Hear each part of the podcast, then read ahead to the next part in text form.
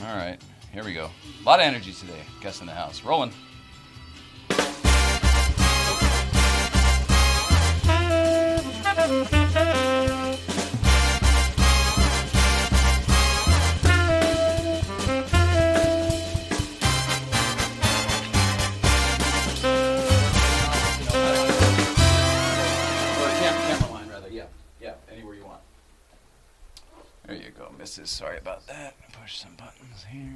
Good Hello, morning, hello.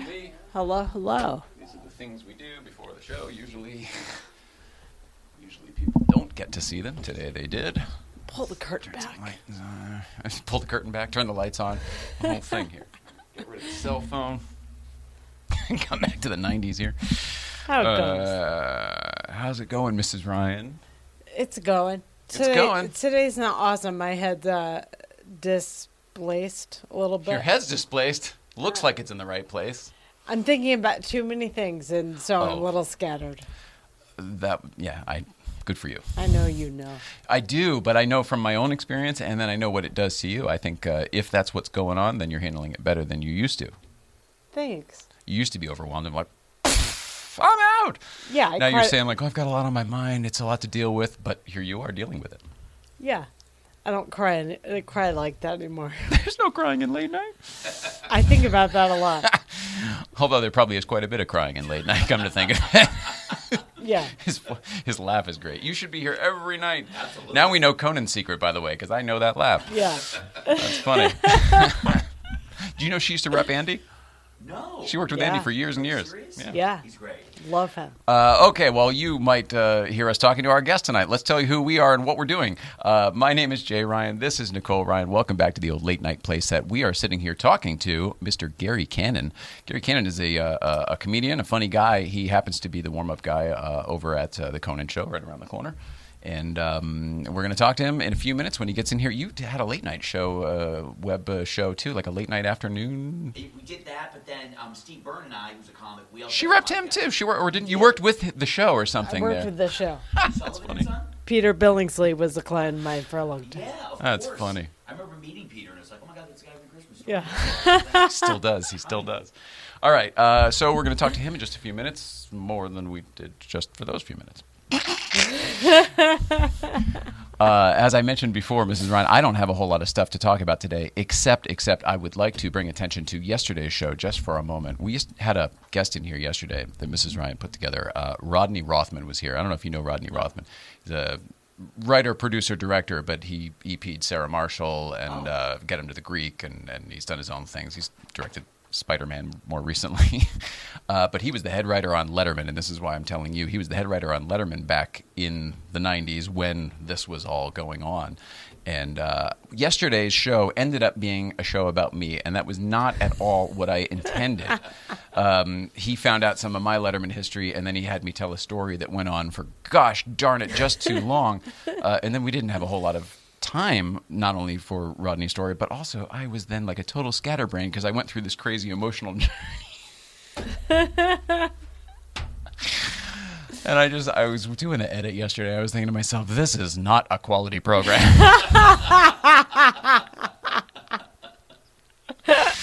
so thanks for sticking with us. Uh, appreciate it. Uh, the funniest thing was, I feel like yesterday's show is the closest, at least emotionally, uh, to when we get Dave here. And we'll talk about that in a few minutes. But that, I think, was the closest one where it was like, he knew everything and he was there at the time. And that's the first time I've had that. Yeah, watching it's interesting. Um, so I wanted to just uh, sh- tons of love to Rodney Rothman. Sorry about your time. Please come back, and I want to hear all about the other wonderful products that you- you've got. Also, we worked on some similar stuff. He, uh, I don't know if he directed it, but I think he produced it. I think he definitely wrote it. Uh, Twenty Two Jump Street, and I worked on the promos for that with Oh, Jonah right. and uh, uh, all those Tatum. and Channing Tatum and all those basketball players. Some of which I think have even passed. Well, of course, it wasn't COVID. Anyway, um, so love to that. Mrs. Ryan, I've got uh, Dave Watch. Time to push the button. Okay.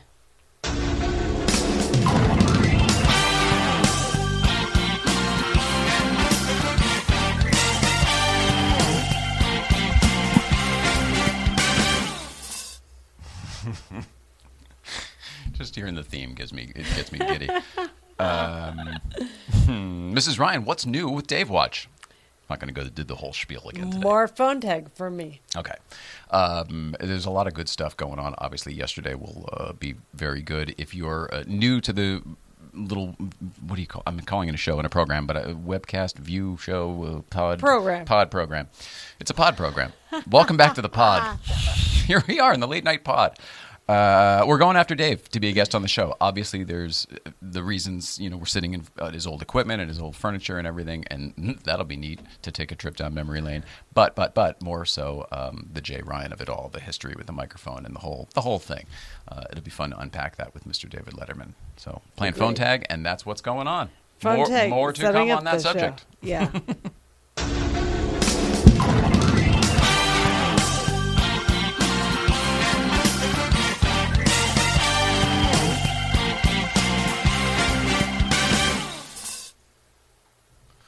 All right, Mrs. Ryan. I think, I think, I think that's pretty much all I have, which means it's time to ask the question that's on everyone's mind. You know what? Let me check in with you first. How you doing? How you feeling? Uh, we did a little bit earlier, but like truly, how you? We talked about mental. How's the body? Body's awful. I'm not even thinking about it. It's just disaster. It's a shame you have such pain because your posture is pretty good and your your form in general. I feel like you're working on your your skeletal strength, your muscular strength. I am. In the weirdest way, I think that's making me look seem worse. You feel worse. feel worse and yeah and walk s- differently because my body the posture is different Hmm. i'm physically put together different now than i was so it's blood and everything is going to different places Oh my gosh! All right. Well, with that. That's why I don't like There's talking the, about this stuff. There's no we baseline. Have to, we have to. We have to. That's how we get through it. Uh, what's going on? It's time to ask the question that's on everyone's mind. What's going on, Mrs. Ryan?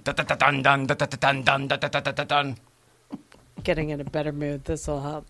Um, pit bulls. Uh, there's a organization called the Throwaway Dogs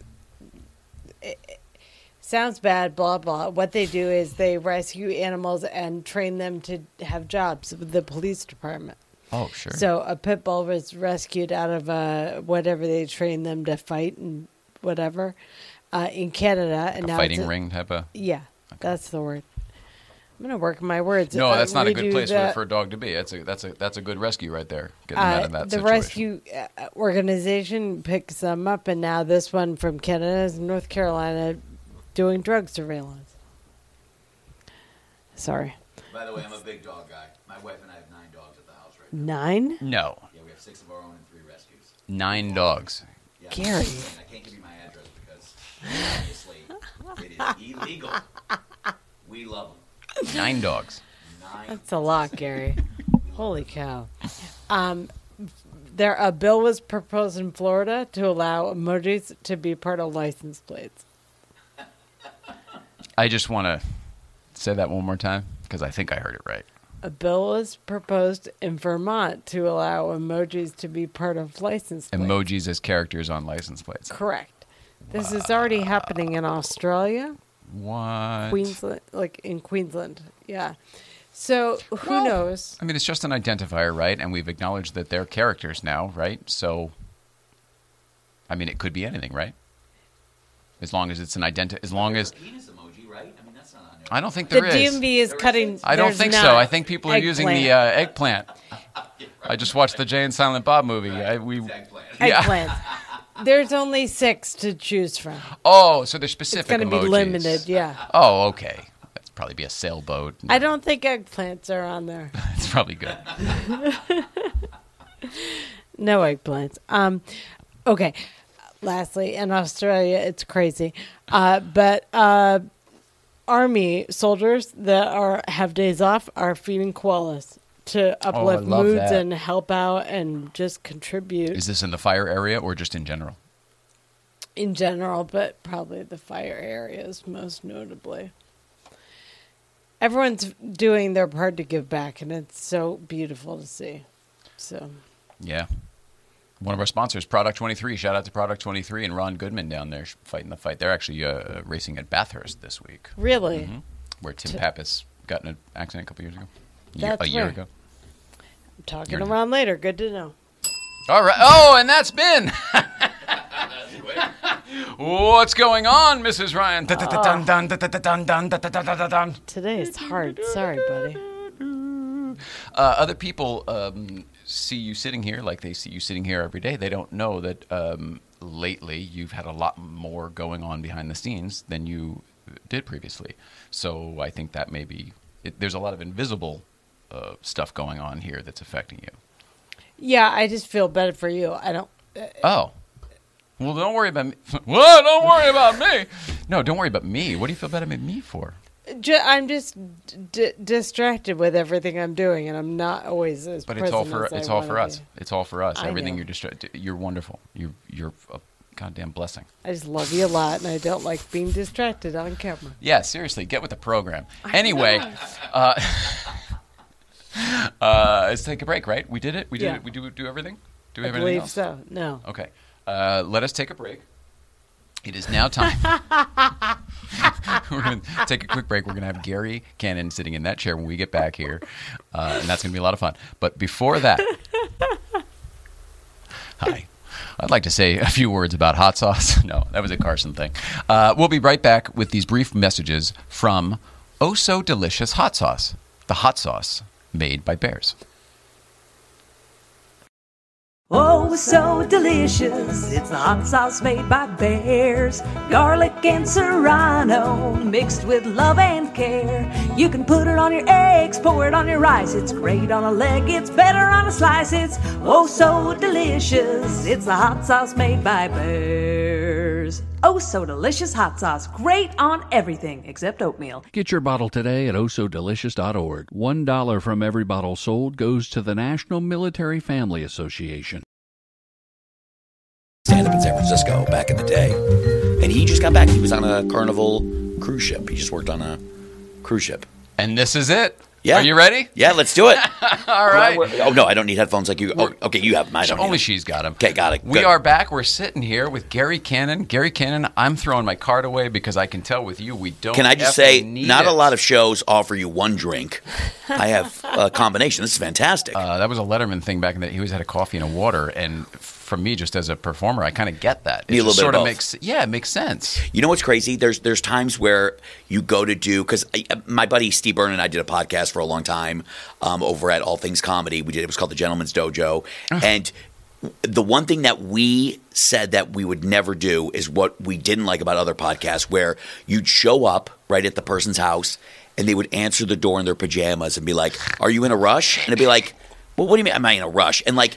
Steve has said there were times where he showed up at somebody's house and the guy is pulling wires out from the desk and trying to set things up and like We have had that experience. Yes. Have you had that experience? going to somebody's place and doing that. Yes. Oh yeah, yeah, yeah, yeah, yeah. Well, How does that make you feel? I well, I always have this rule. I always the minute I see that going on, I'll say uh, I have to be out by such and such oh a time. Oh my gosh, you're so smart. You you can I- see it. I so see it you, going in. You Yeah, counter. yeah. You have a countermeasure. Yeah, listen, hey, great, you can do whatever you need. You know what I'm saying? No problem. But then This coming we only off have eight end. minutes. Coming off the end. Absolutely, I don't care. You know what I mean? Yeah, it's just it's almost like in stand up when a comic will reach out to you and be like, "Hey, you want to judge this comedy contest that I'm doing?" And I know that guy's making money, but I'm not. But I'll just go donate my time. And you get there, and there's no water, there's no anything. It's like. Listen, I don't need a, a plate of sashimi sitting in the background with different hummus spreads, but like, can you have like a water for me? Like, that's all I'm asking. You know what I mean? Like, I, I'm not asking for much, but like, I just love when they're, and then they'll he'll reach out again, like, hey, you want to do this again? Like, no, Dante, no. So who was it? comedian Dante. just don't want to. So yeah, and, and a funny story. Steve and I have been friends for a long time. I recommended Steve to do cruise ships years and years ago, and he got uh, he started working on cruise ships on Norwegian. Um, because I recommended him, I just couldn't do them at the time. Okay. so he started doing them. We're still Steve Mazon, right? Steve Mazon, who was on your show, and years after he was doing them and in a groove and doing great, I was the one who I wouldn't say got him fired, but what happened was what happened was I flew to Orlando to be on a cruise with him as his guest. My name wasn't on the sheet to get on. So there was a big fight back To and board forth the boat. to board the boat, Oh, my- right? So couldn't get on the ship, and then literally three hours later, I'm flying back to L.A. So I was in Orlando for lunch essentially because my name wasn't on the list. Steve goes, very disappointed. You know, you know Steve, very you know demure, very calm, and was upset. But Steve wants to do a good job. at Steve wants to do a good job. Yeah. Yeah. So he said to them, "Hey, listen, why wasn't he on the list?" Blah blah blah blah blah. And uh, a few weeks later, they're like, "This guy's difficult to deal with," and that was it. Like it, it, it's so crazy to me. And Any, any one little wrinkle is one that wasn't there One little wrinkle. And listen, I started working on cruise ships just this past year, and now I, it all made sense. I'm all like, you have to satisfy the audiences who are just there sitting in the showroom waiting to go to their next meal. They, they could care less about comedy. There's kids rolling around on Isn't the floor. weird one? It's weird. And there are moments where you're like, this is great. I'm having a great time. But I was bummed this past year because I booked two weeks over Christmas and New Year. Out of New Orleans, it was going to go to Mexico. The idea was my wife was going to come. It was going to be great. Three weeks before we were supposed to board, she couldn't get out of work. She works at a bakery. They're like, absolutely not. It's your busy time. So now I'm on this cruise ship by myself over the holidays, which was a huge bummer. Yeah. Just, I mean, it's like, ugh. So just not where I wanted to be over the holidays. Not only that, I'm thinking anybody who takes a cruise over the holidays generally with their families, so you must be just surrounded by. It's all kids, families. families, yeah. yeah. I mean, and it's listen. I I love it, but it's like people. You, you're amazed at people's behavior. You're just like, you know. We've uh, only taken one cruise, what- so I get it. what, what what cruise line was it on? Was it at least a good one, or was it a carnival? Oh, it was a carnival. It was a carnival? I, I, I've never, I've never believed myself to be a cruiser. Right. She said, "Well, let's try it because it sounds kind of neat and it's all Out of inclusive." It's Long those- Beach, you got a Long Beach. we did. We said, well, let's do this shortest one. Yes. That we so we got the nicest Catalina room on the shitty, we got the nicest nicest suite. Uh, suite 111, by the way, that's true. You Okay. 111, uh, uh, in, on the shittiest boat. Yes. and and uh, and we had what uh, the experience you would expect that we It's would. it's so funny. Did you guys do Catalina Ensenada? Was that the, the yeah, we trip? did. We did. It was the longer of the two, but it Okay. was still only less than a week. when my wife and I first met, and she flew out here to Michigan, she flew out here from Michigan. I said we're going to go on a cruise. We're going to go out of uh, it was out of Long Beach. Boom, boom. This is no joke, you guys. We're in Catalina, walking around Catalina Island. You can see the carnival ship from a distance. And I said to Michelle, "Is there any way?" If we just left right now and went home, how could we get our luggage back? Mm-hmm. Because we were so bored and so bouncing off the walls. I was done. I, I- this was one, day one. yeah, Couldn't believe right. how. Yes, Catalina the first. Catalina's right there. Do you uh, drink alcohol? Yeah. Uh, we don't anymore, but we did at the time, Yeah. and that's what got us through it. I mean, I, Yes. I drank my way through the four days because everyone else is shit faced drunk, and Yeah. I can't be around people who are drunk uh, with, unless I'm drunk. Carnival is the tops. That's why they make the prices so low because they know you're going to make it up in alcohol. Right. That's that's their number one selling point.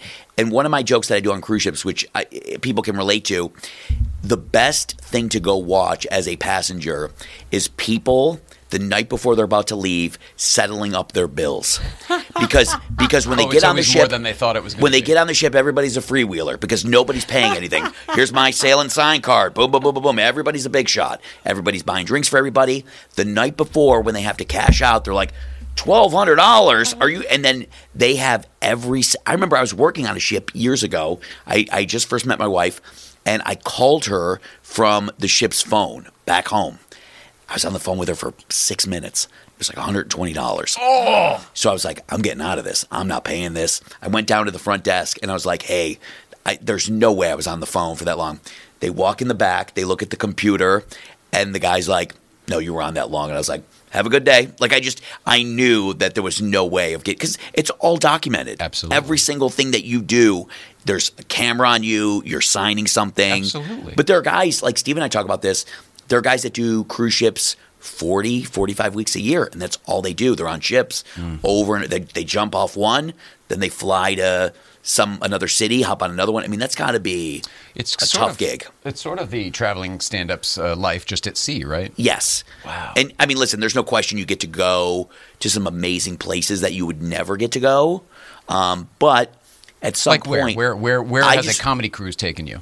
I just got flown to Barcelona. Okay. So I hopped on the cruise in Barcelona. Then it went around a little bit, and then we hopped off midway through because it was continuing, and they brought new comics on. Got to change Yes. over the talent, of course. Yes, Yeah. so that was great. I mean, again, there I would have never, I, not, I would have loved to have gone to Barcelona, but like the fact that somebody's paying you is even better. Yeah. Yeah, and it was all, you know, it was all Americans. They all loved the stuff, Mm-hmm. but the shows weren't that busy. I mean, that's listen, that's the problem. You can walk into these shows. There's four people. How big is a room on uh, on some of these cruise ships that you're talking? Not bad. Every ship is different. Carnival for a comedian has the smallest rooms, but we get what's called a guest entertainer room on Norwegian. By the way, we parked ourselves in the comedy room, and we ended up seeing the same two comics all, Really? All week, and we ended Yeah. up just making friends with them, and just that was our that's how we got through it. And we, were they we had to good? find it. Right. Yeah. Listen. Yeah. Yes. The truth is, yes. One had probably was good a long time ago because Yes. I remembered him. Yep. And then one guy was a really good up and comer that I think will be good. That's And- the truth. And here's the thing with those guys those guys who have been on the ship for as long as they have, they're so good at writing stuff as they go. Yep. I mean, you start walking around and, you know, oh my God, the buffet, the, you know, the this, the that, it all starts coming together. Because Yeah. when you, when you, you know, get on these ships, you're like, I don't have the time to fill for, you know, 45 minutes here and 45 minutes there. But like, those people, they, they do that same act. the crowd work too. Once you people Yes. watch somebody, and then especially if somebody does come back, because we were coming back, and then he would use oh, it's I can't Yeah. remember what he had a nickname for me, and he would use it all week, of course, and and it just became a thing, and that clearly was his ability, and it's kind Here's of the what you're saying. problem, a huge problem, and every comic will tell you this. Comics get in this business to do what they want and to be uncensored. You go on these cruise ships, and let's say I'm on the ship and I'm making fun of you guys. Now all of a sudden I find out you guys are loyal Norwegian sailors, Mm-hmm. and you guys go to the front desk and be like, "That guy offended us." Well, there you go. Now you guys are looking for something for free. Norwegian has to give that to you, and now I'm on a bad list. Mm-hmm. And it doesn't take many of those to be like, you're done with It's us. difficult to work with out yep, here. absolutely. I don't care what it is. So many people get offended so quickly, and and not because they're sensitive, because they're looking for something for free. Right. exactly what it is. Well, that's life, That's right. yeah, of course. So you really have to like there. uh, You really have to pull it back a little bit and and just kind of watch yourself. But listen, at the end of the day, I look at it like this: if they let me go tomorrow, it was a great run. Mm-hmm. I'm never gonna not do what I want to do because I'm worried about you know some guy from Utah that's going to be pissed off of what I'm doing. I don't care. Good for you. Yeah, I don't. I it doesn't matter to me. Good for you. It's always that Well, way. you're the guy I'd want to see them with that attitude. Mm. because I don't care. because what we found was politically it's a, it's a difficult place because like you're saying the person who is it's like any job i guess but the person who's hiring you is almost in direct it's a direct conflict with the people the job you're supposed to do Of course. You're supposed to make these people laugh Yeah. and, and push the envelope and get edgy and the whole bit and yet up here they're like probably i'm assuming there's probably a list of things that you have to uh, maybe a code of conduct you have to stay within etc Well, well, again, and it's like it's it's these issues where a buddy of mine who does a lot of cruise ships, the cruise director came up to him one week and said, uh, "Hey, I just want to let you know we got four complaints this week." And he's like, "That's fantastic!" Like almost like that's a low number. Let's let's let's go on the next one. And it's like they just don't. And here's what because in a club that would be true right Of course. perhaps or at least you drummed oh they're thinking we made them think But here's what's fascinating to me about cruise ships. The shows in the main room, whether it's the dancers, whether it's the Broadway show that they bring on, whether it's the food, whatever, people can complain about that all day.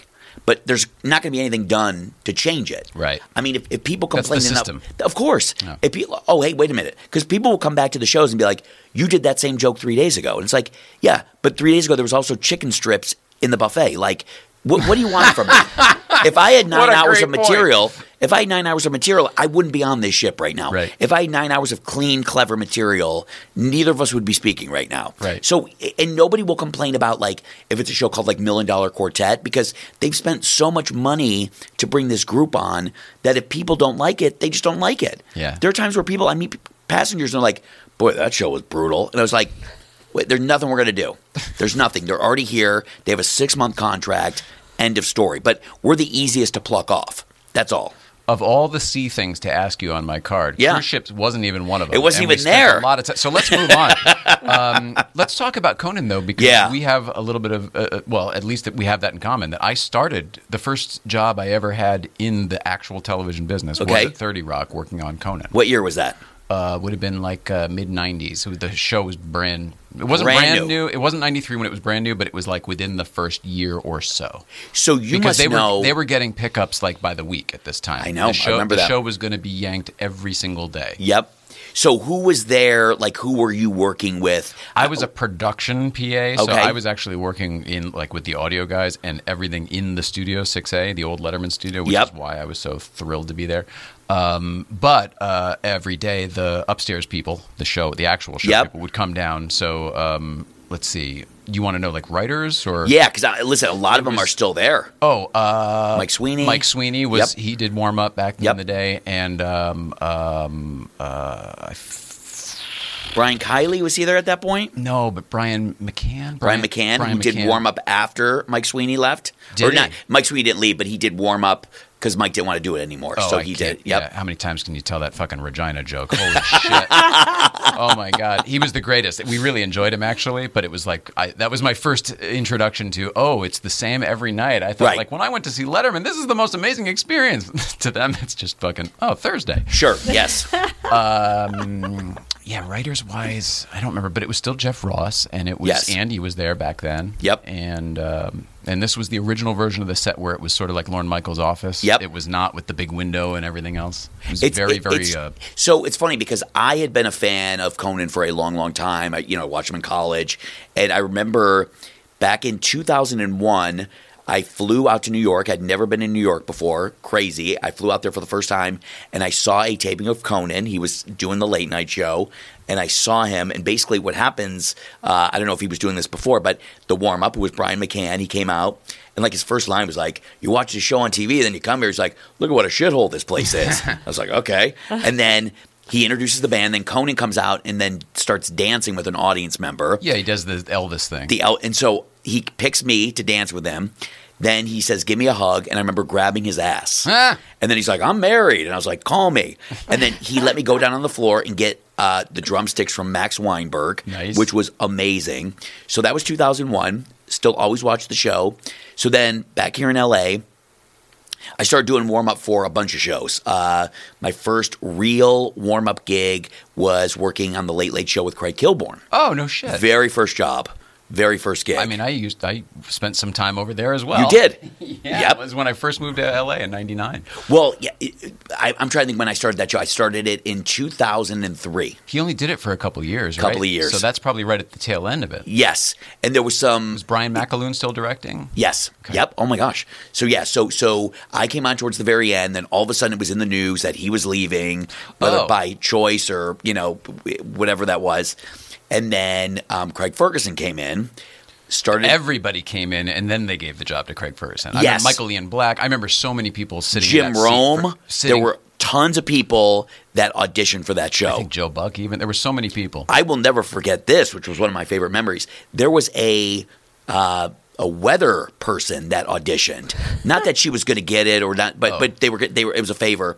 And I remember all these people from like local channel two were there, like the the anchors, and I was like, I know all these people, Testing right? for network. Yeah, and and I can tell you, they were the biggest drips. Like in the audience, it's like, hey, your person is trying to get this gig. Like, show a little energy here, Yeah. man. Like, you guys are sitting here, like, but I, I'll But never they forget don't this. know performance. It's a total. They're, don't- they don't get used to. Oh, be quiet in the room. Everybody's silent. I'll never forget this because I got the Craig Kilborn gig on a fluke because I saw somebody doing warm up on a show. I was like, this looks great. I don't know what this is, but this looks great.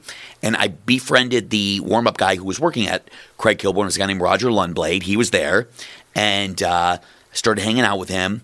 And he told me, he said, hey, they're looking for kind of a backup guy to back me up because Roger was doing sitcoms two and three days a week, which pay exponentially more than he was making. So I did an audition with a couple of other people.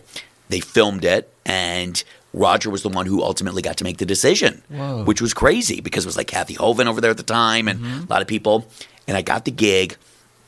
And I remember the first thing Roger said to me, he said, if you get a group of people there, because at the time, like Kilborn wasn't that crazy popular, and a lot of times you had to pay audience members to come in or groups or whatever. I was going to say, even in that tiny audience, which only had people. 120 people, something like that, Yep. it was a tiny, tiny little. Yep. I loved that set and that great. whole room. Kathleen Anchor is the same same person who won an Emmy for this.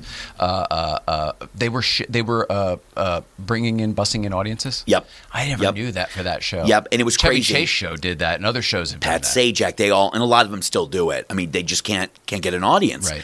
And I remember Roger telling me, he's like, "You'll get paid people in, but if you get groups in from a baseball team, your host. And I was like, why? And he's like, because they're just very testosterone They don't want to be made fun of. They want to feel like they're the center of attention. So I remember like the first day when I just I kind of finally got the gig, I was like, uh, where are people from? And these guys were like, UCLA baseball. I was like, damn it. You know what I mean? Like I was just like, and they just didn't care. And that was my first show and I didn't know how to handle them Wow. So he was right, and it happened right. right out of the gate. right away, right away. And uh, I remember another story because with Craig Kilborn, you never knew. Like Conan's a well-oiled machine. You do 15-minute show starts. There's never a time where it goes early, late. It just moves. With Kilborn, you never knew when he was going to be ready. It was either 10 minutes or 35. remember that. Took forever. So there were days where you're stretching, and I'm just like, I don't have the time. So I remember doing this bit because Price is Right was filmed right downstairs. Yeah, literally. Right there. And I said, uh, I'm going to take people down to the Price is Right stage, which was BS. I didn't have any access to that. So um, we had the, the musical clip being played. It was like, da, da, da, da. And so I had people running down the stairs to see who had the best energy.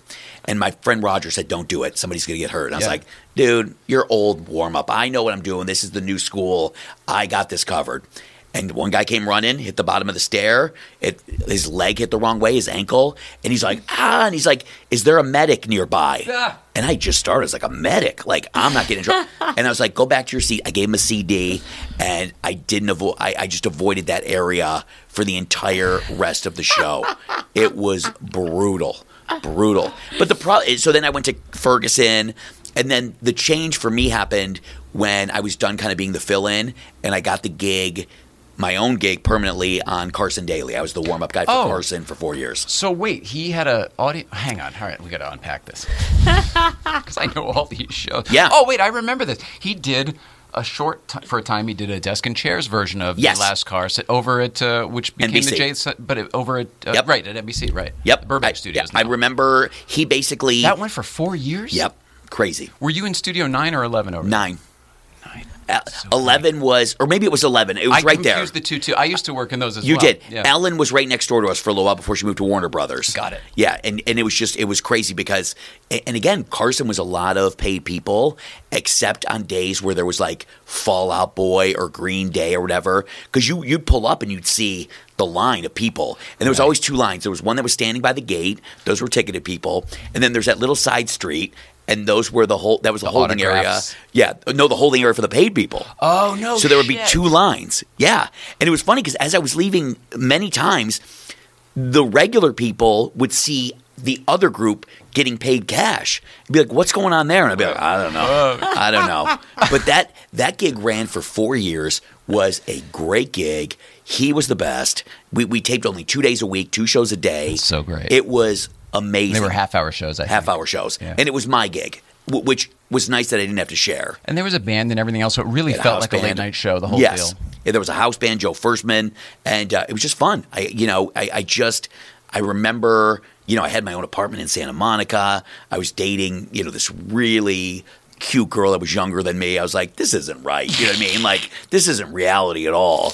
And then the show went away. I mean, there actually a couple times that show was about to go away because the writer's strike kicked in. Mm-hmm. Then they brought only him back. They couldn't afford to pay me anymore. Then they brought me back, but for only a limited amount of money. Oh, but crazy. there was so many bumps in that road. You know, in fact, when when the writer's strike was going on, Carson got heckled. People in the audience were standing up during the show and being like, "Hey, you don't have any writers. You don't have any writers." Like it was a weird time because he was the only show that came back on the air. Yeah. Yep, That's so weird. Of the NBC ones. of the right. NBC shows, Leno was off, and Was that a non-union? No, they did it on a union lot. It had to be a union Mhm. show. Yep. Yep. Wow. And it was such a great gig. And you know, you always look back on your life and be like, when times were simple was when you were the happiest. You know what I mean? You didn't have Always. all this No worries. no worries. And I just remember like those days I had this dumpy apartment, like two blocks from the beach, but I didn't care. I was so happy. It's uh, American Beauty when he goes back and works at the chicken place and buys Yeah. a Camaro. I rule. It doesn't. Yeah, it, there, there are those moments where like, if I could rewind that to that simple, t- it was the best. Yeah, Uh, when I had just moved out here, uh, I was doing a show called, uh, working on a show called Sunset Beach. It was a soap opera. But Okay. it was over there in either nine or eleven. Yep. And those, the, both of those used to be. One was Saved by the Bell, and Mm-hmm. just before, and the other one was Fresh Prince of Bel Air, right before us. I thought that was the coolest because you know, moving out here, even though they were gone, it was like like the Seinfeld stage or something like So that. So wait, you know? we were on the old Saved by the Bell stage. Was that nine or eleven? I don't remember. Okay, I don't okay. remember. But when I we, was when we were there, uh, you m- remember between the two, it was all the offices, and then out back there was like the prop storage and scenic storage Yep. and stuff, and there was like some gated areas, and there used to always be the uh, Max. sign from the Max. Was it still there? Yep. Oh, nice! Remember the uh, the diner they all went to and say by the there was Bell? a guy, Bob Church, who was our props guy. Bob Church, I think it was his name. And I remember go. He had a there was a cage back there where he gave me my T-shirts, and uh, the Max sign was still up there. So it's and I was probably like, the same guy from all those years. Oh my god! I think he worked on. He Just told the me union guy at NBC. He told me something which really hit home, and I, I was so naive at the time I didn't know. Carson had signed another two year deal, and I said to Bob, I was like, How great is this? We're safe for another two years. He's like, No, Carson's safe Mm, he's for another two yeah. years. He's like, This show could go away tomorrow. And I was like, I didn't think about that. Well, I started working on it after that, and it was like a couple guys with five Ds following Carson around bars and stuff. yes, yes. They borrowed a buddy of mine's bar for it a few days. I remember I, I remember when when when Carson didn't get the 12:30 spot that Fallon ended up getting. I remember I walked into the studio. It, it was that day, and they're tearing up the studio. Like the audience is outside, they're tearing it up, and I was like, the hell's going on?" And they were, I don't know if it was upset or what the right word was, but they were kind of refiguring the studio to make it smaller and bring more people. And I was like, "Oh my day, it's done. I'm I'm done If here." they're already doing this. we're getting We're they're getting rid of me. Yep. yeah. But fortunately, they kept me. Oh, really? They kept me, even though the audience was smaller. You know, uh, there was there was a time I remember one of my favorite stories. It was like right before Thanksgiving. We were supposed to have a band on, and literally, I had to announce to the audience that the band wasn't there. And during the warm up, you see Oh, a guest band. yeah, Oh. you see eighty people just walking right out in front of you. They're just exiting. They, They just only don't. came for- They only came for the band. They don't Oh. care. They're gone.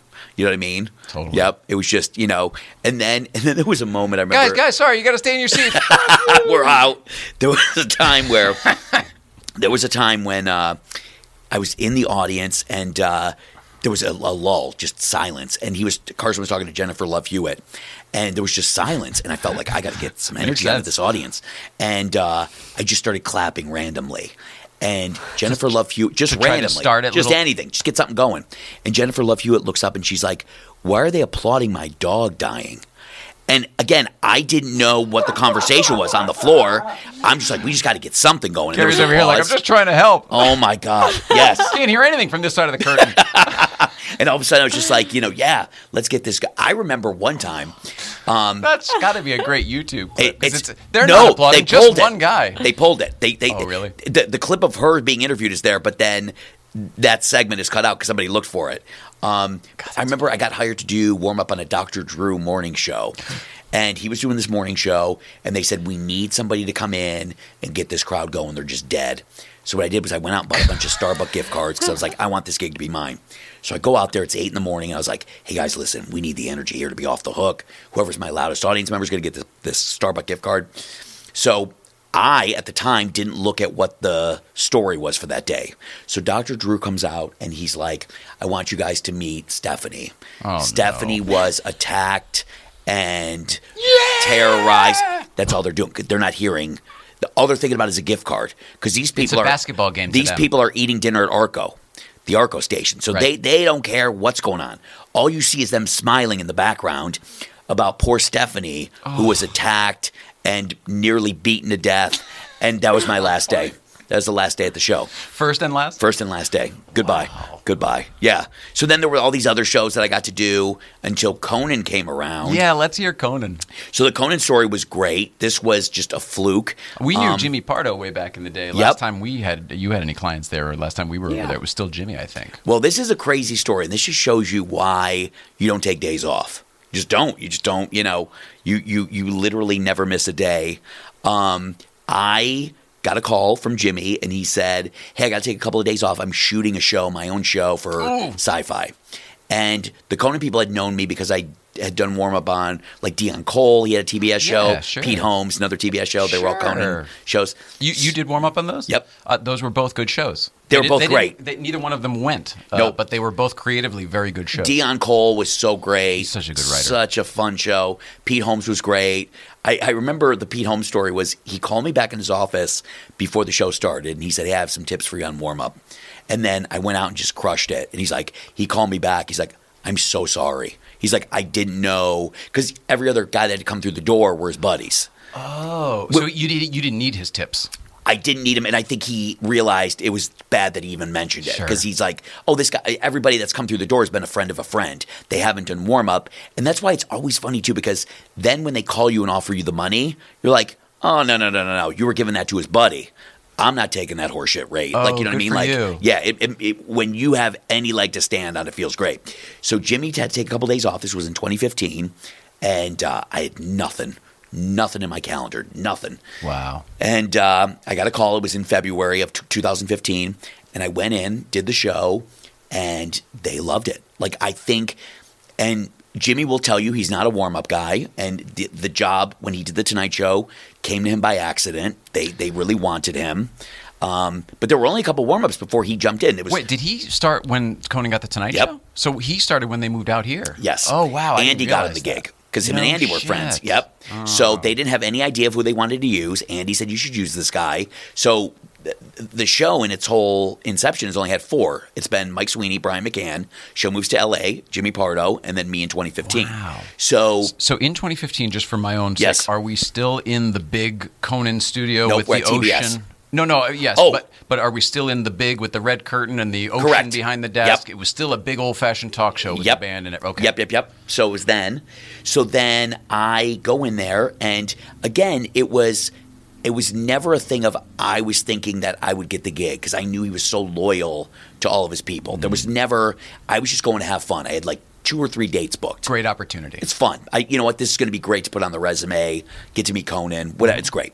So I do the show, and I guess from what I understood backstage, Conan was like, "The hell's going on out there?" Like in a good way. Like the audience, is, the audience that night was going crazy, and my style is totally different than Jimmy's. Who was your first? Uh, do you remember the guests of your? I first don't night? remember. Okay. I don't remember Okay. it. Um, but what's crazy is Jimmy would just stand on the floor and do jokes from the floor, like he would do in a comedy club. Very like, what's your name? Where you from? Boom, boom, boom. Not like a warm up guy up in the audience. I'm up in the audience. I, I was throwing out T-shirts. I was doing a dance contest. You have to be with the people. Everything you need to do, right? Because they'd never done T-shirts before. I was like, "Can you guys get me some?" So I, it was a different vibe that they weren't used to. So I always tell the story. I always tell the story of like, You're doing it more how sitcom uh, guys do it though, versus Yes. the late night talk show guys. Is that is Yeah. that addressed at all from these people? for me to do it that way. Just in general, even were you aware that that's what you were doing? Because the candy bars and the T-shirts and the being up in the audience, that's really more sitcom. It's very like you're going to be Yes. there for four hours. Yes. for Mhm. a scripted we're in this together. And listen, I, I I've done many of those sitcoms, and they are brutal. I mean, they're. I mean, listen. because you've got a captive audience for that long. Well, I wouldn't say captive. I mean, you got an audience that's just sitting there. I mean, because listen, those early, early sitcoms that are brand new that haven't even aired yet, those are all bust in. They're from rehab groups, church groups, or like every. They don't want to be there, so oh. those are brutal. I mean, those are the times where you're kicking people out because they're just giving you nothing and they're getting paid. You know what I mean? But the money is so good that you're just smiling through it. Like, screw you guys. Like, I, I, I you guys can sit there all you want. Like, you know what I mean? Like, those For are you. brutal. Yes. Uh, for the the guy. Okay. But but so with Conan, that was just always my style was that whole like rah rah rah cheerleading where most comics think it's stand up and it's not. It's it has nothing to do with stand up But aligns more with what Conan himself used to do because he would run up to the audience and Yes. start singing Elvis with a with a with a paid uh, person every single time. But I oh. think what happened was What what happened to him? He would do that every single night. Yes. But I think when it became the Tonight Show, I think they wanted to lose that a little bit. I think they were like, we want a little more straight laced. We just we don't need somebody with a t-shirt gun. Like we just want to be more straight and narrow, right? Well, yeah, and then get, you know hit Totally. the head. So then I go in there and you know I, I see that they're really digging it. And the next day, this was on a Tuesday. The next day on a Wednesday, I get a call from one of the producers, and she says, "Hey, did get a chance to meet you, um, but uh, we really liked what you did, can you do us a favor? If you're about to book anything long term, let us know. We want to be the first to know. We're like- not ready to make a move, but we definitely want the option. and I, I, I was like, I said, what do you mean? You got another show coming up like a Deon Cole or Pete Holmes? And she's like, I, I just don't want to say much right now. I was like, okay. I did it again, went great. And literally the next day, I got the call and was offered the gig. Now I feel horrible because Jimmy and I are good friends. So, you know, I have to make the call to Jimmy. And uh, You have to make the call to Jimmy. no, no, he knew already, but I had Oh. to make the call to like extend the olive branch Oh, to be like, hey, hey, I- listen, they I just texted they you. just offered me. Yes, Yeah, okay. yes. Well, good. Um, good on you. and it was like it was a little weird but i think if you listen or, or you hear jimmy talk about it now like i think he knew that he wasn't delivering what the audiences needed for that time like when they were the tonight show it was a different vibe a different like now it's like it's just a different feeling like they just it's a smaller crowd it's this that Yeah.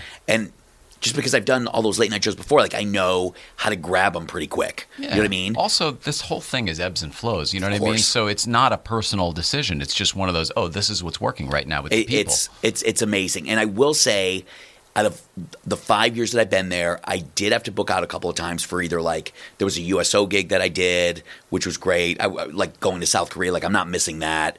Um, and was it then- with USO Yep. or Armed Forces? Yep. Oh, good for you. Yep. I went Very with cool. Steve Byrne with South Korea. And then this was kind of funny. This like sometimes you don't realize if it's going to be a good thing or a bad thing. But right before Christmas last year, I got a call to do kind of a sitcom. It was a show. I'm sure you know it because you're a big TV guy. Uh, live in front of a studio audience. Oh yeah, uh, The Norman. Lear show. It was the Jimmy Kimmel produced uh, All in the Family and Jeffersons. Yep. Uh, this one they did uh, All in the Family and Good Times. Oh, you did the most recent Yes, one. Great, congratulations. So they called me and they said, It's three days of work. Here's the money. And I was like, Holy shit, like I can't I can't turn down this money. The money was incredible. Now, of the three days, Monday, Tuesday, and Wednesday, I only had to miss Conan Monday and Wednesday, two Mm-hmm. days. So I called Jeff Ross and I said, Hey, listen, you know I never book out. And uh, but I felt confident enough that I wasn't going to lose the gig. You know what I mean? This is a very high profile. You're, High profile. The money's fantastic. I tell Jeff what and you're coming is. to Jeff Ross too. I'm going to Jeff. I said, you can say no, and I will follow your lead. I would love your blessing. If you say no, it's no. So um, he says, you got to do it. He said, I talked to To- Conan. how You about got to this? do To it. do stand, uh, to do warm up for the uh, f- just for a historical shows like that. Yeah. I mean, I you mean, I know it wasn't in the '70s, but I mean, the sets are the same. The pe- they're, like they're they're doing it as You're looking right at. You're like, this is crazy, Yeah. right? So go in there and do it. I find a warm up to replace me on that Monday. Doesn't go well. So now Good. Jeff's not happy. So Jeff says, for Wednesday, don't worry. We're going to have Mike come in and do it. Sweeney. Yes, he done it back in the day. Hi, Mike. So that was he did it, and then didn't go well. So now the job Was he out of practice? He was great back in the day. Yeah, but but but you got to remember, 25 years ago. you know, and you also got to remember, the show culture has changed. Yeah.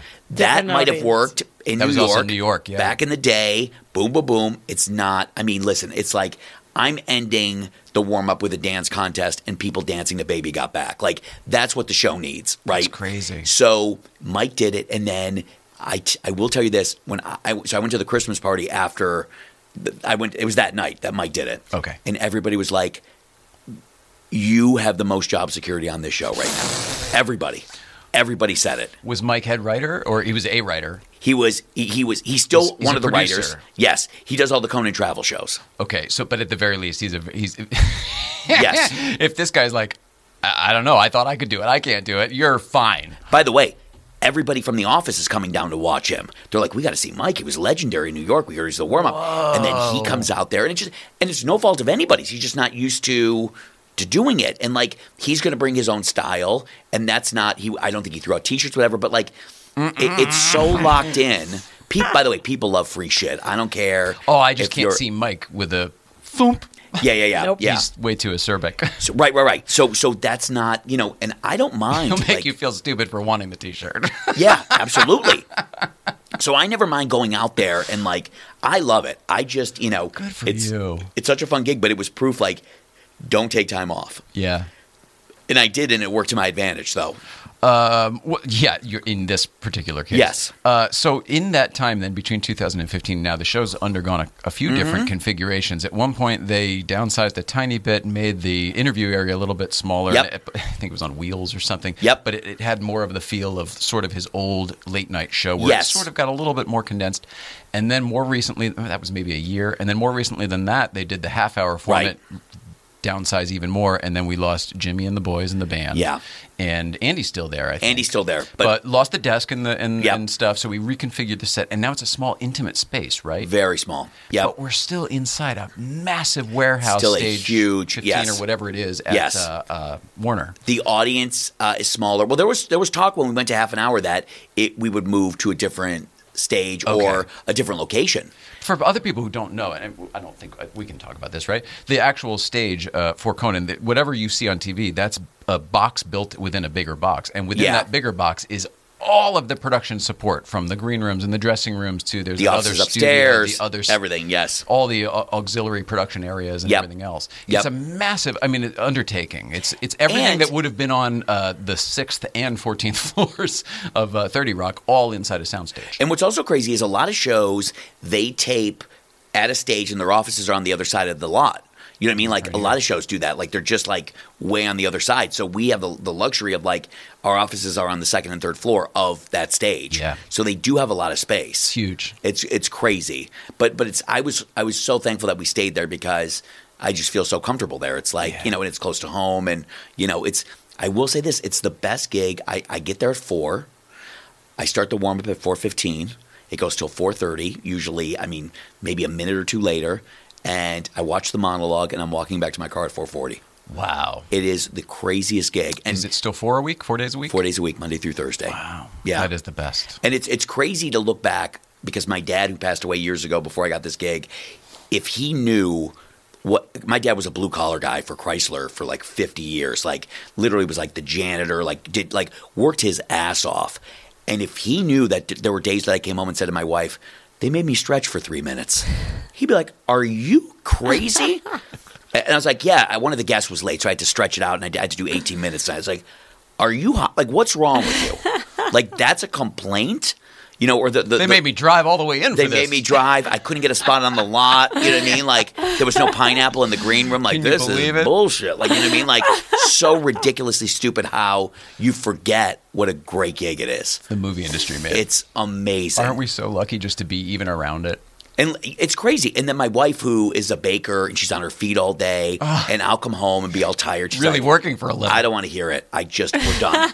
we're absolutely done. It's but it's great. And then I get to sprinkle in some crew stuff. I get to sprinkle in some corporate gigs. I get I still get to do sitcoms. Yeah. You know when it you know allows for it. It's you know what I amazing. mean? It's great. I mean, listen, if if this is all that was dealt to me in my comedy career, I would be more than happy. I mean, like I know a lot of people. Uh, Would it be great to have my own show on Comedy Central? Of course, Mm-hmm. but I got to tell you, I mean, it's there are a lot of guys that don't even you know that struggle to pay bills that have to go out and do the Wichita Funny Bone for three hundred bucks and like you know. So the fact that you can just kind of like look at these gigs and be like, "What's the money?" No, I'll just stay home. You know what I mean? Like, Yeah. just better that way. It feels, you know, but for years it wasn't. For years I had to take lousy gigs that were like all day for, you know, Nothing. a couple hundred bucks. Absolutely. But but but even back then I remember I never mind if a show didn't pay much, but be nice. Yeah. Because there were always these shows where I would get into this uh, mess where you'd walk in and like 3 hours into it they'd be like this audience stinks and I was like, Oh. "Yeah. I'm Yeah. sitting right here with them. I know." By the way, we're filming a shitty game show in Santa Clarita. Wh- what are you expecting here? This isn't Will and Grace. Like, let's be thankful these people are alert and they showed up. What were you doing? Wipeout? Yeah, I know that's funny. That's up there. that no. is up there. that was up there. That was a it was a game show for a buddy of mine. Yeah, Wipeout was up there. But I remember like there's no better feeling than when a producer comes up to you and be like, "This crowd stinks," and you look at them and you're like. "Uh, Maybe we should just call it a day. Like I'm more than happy to leave for the day. Do you want me to call the insurance company? Yeah. Because uh, if you don't think that I'm the right fit, let's just end it. No problem. And they look at you like, what? Like they're not, they're unaware that somebody's talking to them that way. Hmm. By the way, how about this? come up to me and say, "Hey, is there anything that we can do to get the crowd better?" Uh-huh. I understand that they're not great. You want me to go out and get you some gift cards or whatever, but don't come over like you're something and But like this is the art and the commerce. This is creative. You know, it's so ridiculously stupid, you know. But it feels the two sides don't communicate well together. when they tell you that and there's just this like I am more than happy to leave. Right. I remember. Do you remember a game show that Jerry Springer hosted called Baggage? No. A dating show where he Oh. would like open up the, the briefcases and stuff. It was brutal. It was Wow. th- first of all, when you when you tell people it's filmed at Van Nuys, that should set the record straight right there. I remember they were paying me garbage, and I needed the money. I was broke, didn't have uh, any shows. I went in there was like five shows for like nothing, and all paid, all just bottom barrel. And uh, this producer comes up to me, and he's like, "Hey, these guys stink," and I was like, "I know, they're really bad." And I said, "But let's face it," I said, "You guys are paying way under what you should be paying me." I said, "So we have a couple of options," and I was so new, I couldn't believe I said this. I said, "We have a couple of options. One, you triple the money, and you can come up and ear beat me all day, right? Two, we leave the money where it is, which we know is both bad, and you leave me alone the entire day. Or three, we just shake hands and call it a day." And he looks at me, he's like, "I'll get back to you." Huh. And he walks away and he comes over 30 minutes later. He's like, let's call it a day. And I was like, no problem. And I remember driving home from Van Nuys uh, at the time, couldn't be happier. That is amazing. I love it. I just like, you know what? I don't care if you have a higher title than me. That's right up You're there with I not gonna- rule. yes, you're not going to treat I give up on this. Done, done. And if you can bring somebody else in here better, uh, if you think Jim Carrey's going to do this show, Yeah. and you think I'm the reason they're not laughing, I am going to have Yeah. a nice, beautiful, happy, calm drive home. Well, that's why. That's why I, I, I listen, and I will. I will say this, and I don't mind saying it. The, m- one of my worst experiences was Craig Ferguson. That guy was not a nice guy, and I don't. I say it all the time, and I don't give a shit. He just was a guy that was just. I don't know if it was him or what was going on, but I remember one time he pulled me. I've never had this happen in the years I've been doing warm up. He pulled me behind the uh, the curtain after the uh, monologue, and he's like, "These people stink," blah blah blah blah blah blah blah blah blah, yelling at me, and it's like. Dude, why don't you talk to your writers about this shitbag monologue and the guests who are on the show? Like nobody cares about whoever's on the show, and uh, I'll never forget. It was from that point on. I was like, I'm not going to be treated this way. how no long way. Did, how long did you stay on that? Show? I was on that show for about a year and a half. So from Ferguson, you did the the changeover, and then you To I did I and a half. did Carson Daly, and then Oh, and you it- came back to Ferguson. so what happened was I did Kilborn, I did Craig Ferguson, and then what happened was I then I got Carson Daly, Mm-hmm. which was great because then there was a point. This was so funny. There was a, a great point during Craig Ferguson that they fired me, right? And then they were trying people and realized nobody could do it. Then they brought me back. And then I quit on them to go do Carson Daly, Oh, which was the greatest kind of like, you know, screw you. I mean, I just like, again, Conan's great. Carson, like, there's a lot of people that just have been so nice to me. I mean, listen, Craig Kilborn, it's it's it's out there that he was not a nice guy. You know what I mean? That he was kind of this very He- jockey. oh, it's who he is. He owns That's him. it. Of course, like, but, but you're right. He was also Nicole, very open about leaving because he wanted to go be a movie star. Right, right. Then he was in the Shaggy Dog and Old School, and then that was Old it. Old School was the only thing I could think of. Yeah. So, but but again, that was his persona. Mm-hmm. So you're like, I get it, no problem.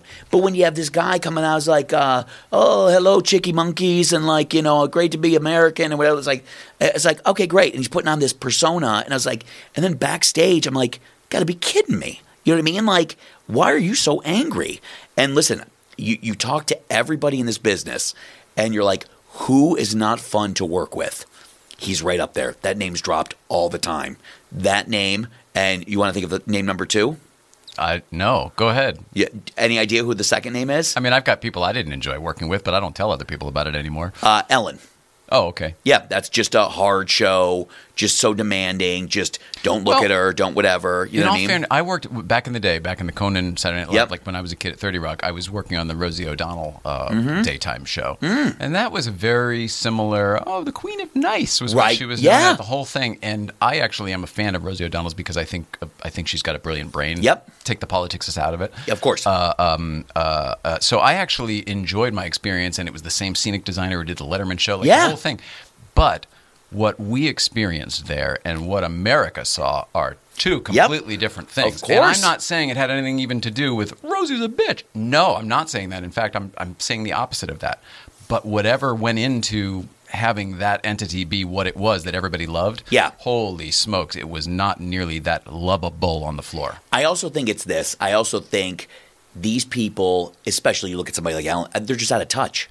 They have no idea what it's like going to the grocery store. They don't, you know, Yeah, they worked really hard to get out of touch. Absolutely. So they are so so they have so many people around them yesing them that they Oh, don't know. interesting. That's what it is. Uh, I mean, they're the- just in a bubble. Yes, you're not. And what I love about Conan is that like, you know, when we bring people to the show, you know, they can come in with you, they can hang out, they can do whatever. There's no there's just no ego there. You know what I'm saying? Like I just know like if I I have friends that work on Ellen. I was like, "Hey, can I ever come over and watch a show?" And it's like, uh, uh, it's like forget it. Like I just, you know, like it's impossible Yeah. to get into that studio. You know what I mean? And like, listen, she walks the Warner Brothers lot with guards, and you know, it's just like it's not, you know, it, Well, anything with that kind of money attached to it is protected. 100%. You know what I mean? Even if Ellen didn't want to be that way, and I would say there's a lot of that stuff that she probably would, if it were up to her, get rid of. Right. Just as a person. But when you're protecting that kind of money, it's. I mean, that is she's an entity that makes course. a lot of money for a lot of companies. but what you also think too, you're like, you talk well, about the detachment, though; it can come from that. as But you're well. like, well, well who's you're because I didn't realize this, but you're like, who's getting her on the Warner Brothers lot? That's where she works. But you're like, there's people who are like people on the tour, people on whatever. Like, there's you know, nothing but strangers on that. There's all lot. strangers on that lot. Yeah. yeah. So Pee Wee Herman funny. got on Yes, exactly. laughing with Milton Berle. Easy.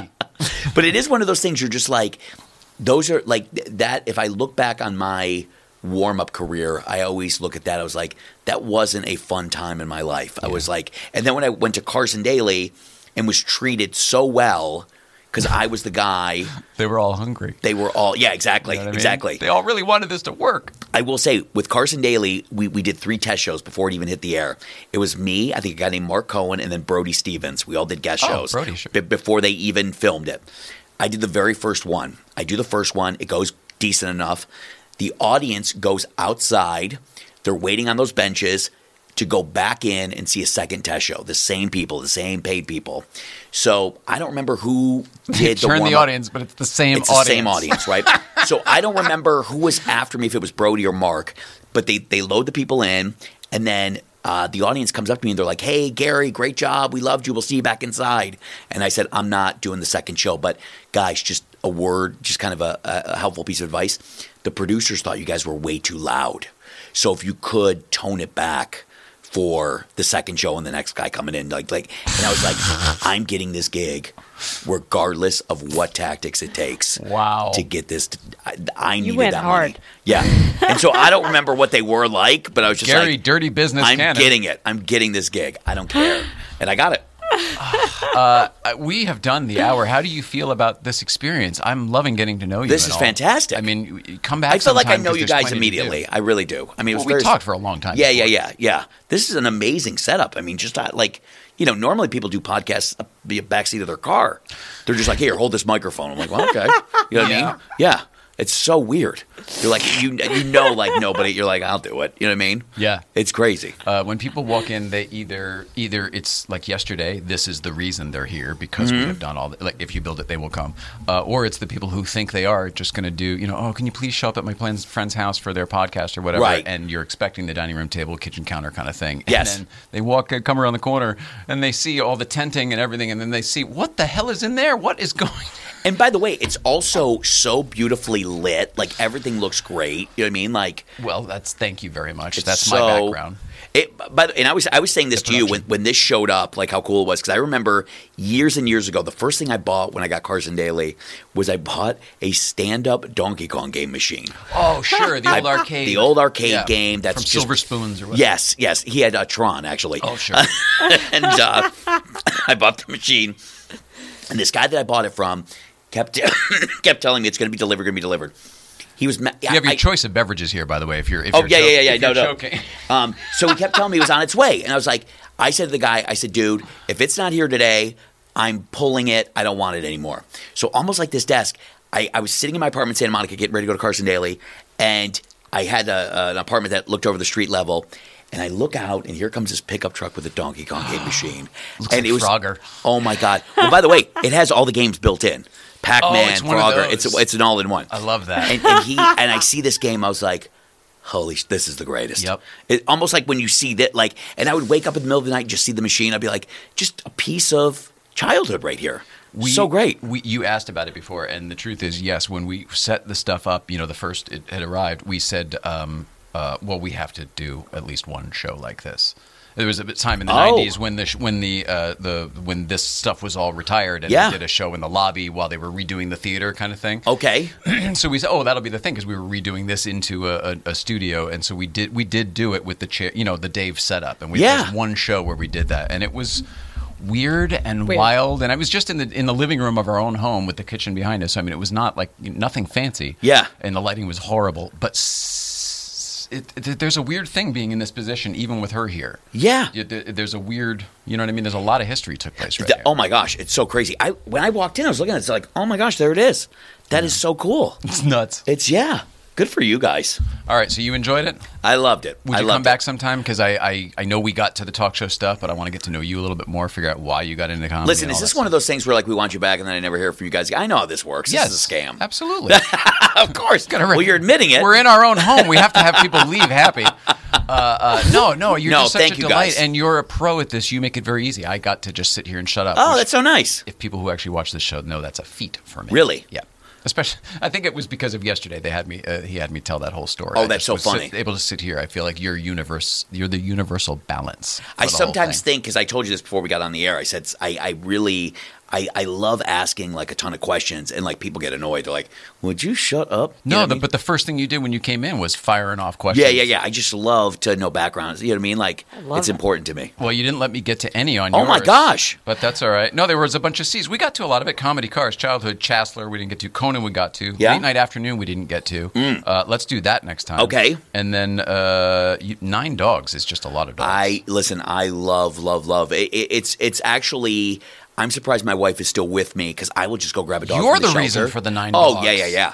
Sometimes it goes the other way around. No, it's we both love dogs, but like literally, I'm on they- Facebook and all these messenger groups, and if I see a dog that's going to be put down, not the, on my you're watch. the guy. You're the savior. I So drove up to Lancaster. All different yeah, breeds. all of them. Yeah, and they all get along for the most part. We we just we just had a Uh, dog. when they're happy to be alive, I think so. we just had a dog that literally chewed up our entire uh, house, like chewed up the couch, all the wiring on the TV. We put him outside. This is well behaved? Yeah, no, well, I mean, we didn't know this. He was brutal, but the most lovable dog. When you oh. came home, he'd be like, "Sorry, man." You know what I mean? He's I, just just like, could, I got this separation anxiety thing. and I just know this: if if I were a kid and and our dog even chewed a shoe, my dad would be like, "That dog's going to the farm." Yep. And you're like, "Where's the farm?" oh, it's a big old open space. Way upstate. Yeah, and you had no idea that it was off of the freeway, and you're like, "Oh my god!" But like, I don't care. Like that dog can chew anything. Don't care. They're the greatest. It's fine when they went to go live on a farm. Now, when you told me what it really is, it's just so horrible. I'm still, I, even though my dad passed away years ago, I'm still like upset that he would, because I'm such a big dog guy now. You know what I mean? That I'm like, you know, literally. I mean, we, we have a dog right now in one of our spare rooms, like a Rottweiler that we're fostering. Can't mingle with the other dogs. But I'm like, I'd rather have him in our, our room than in a shelter or dead. Yeah, you're a wonderful So person. I don't, I don't. It doesn't bother me. You know what I mean? Are you that way with humans? I mean, there are a lot of stray dogs in the comic world, so to speak. Yeah. speak. No, I like dogs better. Yeah, okay. Yeah, yeah, yeah. You know Yeah. why I'm asking. There are some people. I think of course. Sarah Silverman. She just picks up strays all over the. Stay at my place. No Yeah, big yeah, deal. it's the great. I mean, it's it's it's it's my passion project. I love it. Oh, I love you. doing it. It's great. I told you when you came in here, I was like, you got a warm heart. You gave me a uh-huh. hug right off the bat. Good stuff.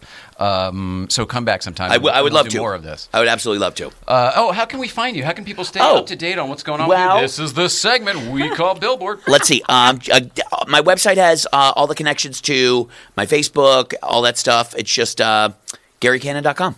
Easy. Yeah. Easy. Uh, are you on the Instagram and all that stuff? Uh, yeah, it's it's on there too. It's I, I my, my name changed, but it's like something. But no, it's, that's. it's I'm just curious. It's linked on there. Yeah, yeah, yeah, yeah. A lot of our people are Instagram Yep. followers. So Absolutely. Um, beautiful. Then we are going to see you soon. I don't know when. And then uh, what? Uh, You know what? I was going to say, why don't we just come over and see a Conan tape? I was gonna I was gonna invite you That guys. way of we course. can see. Let's your- do it. You do your, Awesome. and you guys are like three minutes away. it's literally yes, a blocks it's so away. close. It's so close. So let's do that. That would be great. Please let us know when. I haven't talked to Deon forever. I'd love to see him. Oh, that'd be great. Yeah, Yeah. he's so nice. I mean, just like that whole crew over there. It's like this is family here. There were a lot of people that came from New York. Steve, Yep. the stage manager, is he still there? Yep. He Steve was, Hollander. He was from uh, 6A back in the. See, now there was a. Most people don't get it. when you're going to be canceled every effing week. Yeah. Well, you know from Carson, except Yeah. it's still on the air. Uh, uh, No, he's there's done. a weird. There's a weird. Well, you know, there's a weird camaraderie that Yep. happens when you're all fucking getting through it together. Steve is in the opening uh, show, the cold open of the first Conan show. Remember when Conan was going to go into his dressing room and hang himself? He's walking. Vaguely. Yeah, he's in the hallway. He's like, uh, Really? yep, yep. Because Steve was like a PA before he became like head stage manager. I just remember. I remember all of the people around him, and Yep. then when we went back to go, you had a client on uh, whatever a couple years ago, Tracy Morgan or somebody, and we were over at you know the the red, st- still where you are, but the Mm-hmm. old version. And uh, uh, there was Paula was one of the bookers. She was Paula all the way back Davis in the is day. still Yeah, there. Paula Yep. Davis, yeah. And Wow. we saw Steve go by, and I was like, "Was that Steve?" Yep. And she was like, "Yes." They're all still Crazy. there. Camera guys, audio guys. It's like that speaks a lot. I mean, it speaks a They heavy moved- volume moved out here for that. about him. Gina's you know what I mean? still there? Who? Gina? Gina Batista. Yeah. Yep. Okay. It's awesome. all. Paula and Gina. Yep. Yeah. In fact, people will say to me like, "Hey, do you know so and so?" And I was like, "Listen, I'm there for 25 minutes. I don't know who's upstairs. I don't. I couldn't." But spot some people out have of the been there lineup. all 25 years. Yep, they have. Yep, it's a great gig. Um, all right, Mrs. Ryan, I love you so very. Oh, what do we have tomorrow? Carson. Ca- Carson Chan. Boy, it's Carson, Carson, Carson. Oh. see you looking at your watch. Who's Carson we'll Chan? Get you out of here. He, ironically, he's a famous watch guy. Is he really? yeah, he, but I mean, like, really into Really? watches. I collects hundred thousand dollar watch. I mean, a, really a big deal in the watch world. I love on cruise ships where they always tell you, uh, "Hey, uh, the final day of the cruise, you can get 20 percent off." It's like, guys, I sixty thousand dollar watch. Yeah, yeah, yeah. Like who's buying the? The same people buying the artwork on the cruise ship. We You're watched like, something the other day, and he goes, "A lot of my clients book cruises just so they can buy artwork." I was like, "This guy's full of shit." There was I, I met a girl one time on a cruise who worked in the jewelry store, and she's like, "I got to tell you, we have the best buys." And we're like, "I can understand that if, if there the weren't yeah, if there weren't the internet. This ring's from Costco." I mean, There you I, go, and I literally see? bought it myself because my wife didn't have the money. Uh, so it's like it's ridiculous. Like you mean to tell me in the advent of the internet, the cruise line still has the cheapest prices on this junk? You're great. You're high. They don't. There's no no possible way. Oh my goodness! All right, uh, so tomorrow, Carson Chan, Mrs. Ryan, I love you so very much. Oh, You guys are such a cute couple. I can tell you guys really love each other. We do. This is a very opposite of me and my wife. We don't care for each other. That's why all the dogs. Uh, Gary, we love you so very much. Thank you, for guys. being Thank here. Uh, we love everybody at home. Please love one another, and we will see you tomorrow.